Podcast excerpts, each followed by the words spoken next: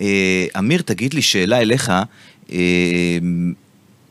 לדעתך צריך לשלב את אה, עולם הערעורים הסטנדרטיים גם בתוך הליכי הבוררות, או להשאיר את זה as is?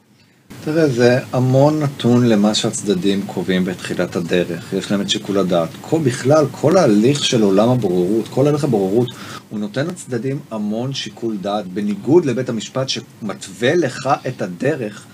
במקרה של בוררות, אתה אדון להליכים המשפטיים שלך. ולצדדים יש אה, בחירה מראש, יש את סעיף 21א לחוק הבוררות, שקובע את האפשרות של ערעור על פסק בוררות.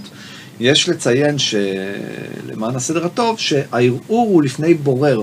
זה לא ערעור, אתה לא פונה עם הערעור לבית המשפט, לבית המשפט אתה יכול לפנות בבקשת ביטול שדיברנו עליה מקודם, mm-hmm. והצדדים יכולים לקבוע שאתה יכול לערער לפני בורר, זה בורר שהצדדים, אה, הם יכולים לקבוע אותו מראש, הם יכולים, יש ביניהם סכסוכים, כמו שרונן אמר קודם, הם פונים הם, לבית המשפט לקבוע בורר לערעור, בורר מוסכם.